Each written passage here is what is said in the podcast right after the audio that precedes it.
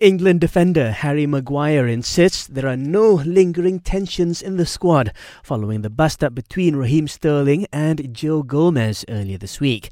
He says everyone is united and fully focused on their Euro 2020 qualifying campaign. Now, Sterling was dropped for tomorrow morning's qualifying match against Montenegro over the fight with Gomez. Meanwhile, you can catch England versus Montenegro from 3:30 a.m. live on Astro Supersport 4 Channel 814. RB Leipzig boss Julian Nagelsmann says he will allow forward Timo Werner to leave, but only for the right club. The 23 year old Werner has been in top form for Leipzig this season, scoring 11 goals in as many Bundesliga matches. This has reportedly attracted interest from Liverpool and Manchester United. Man City boss Pep Guardiola and former Man United boss Jose Mourinho are reportedly in the shortlist of candidates to manage Bayern Munich.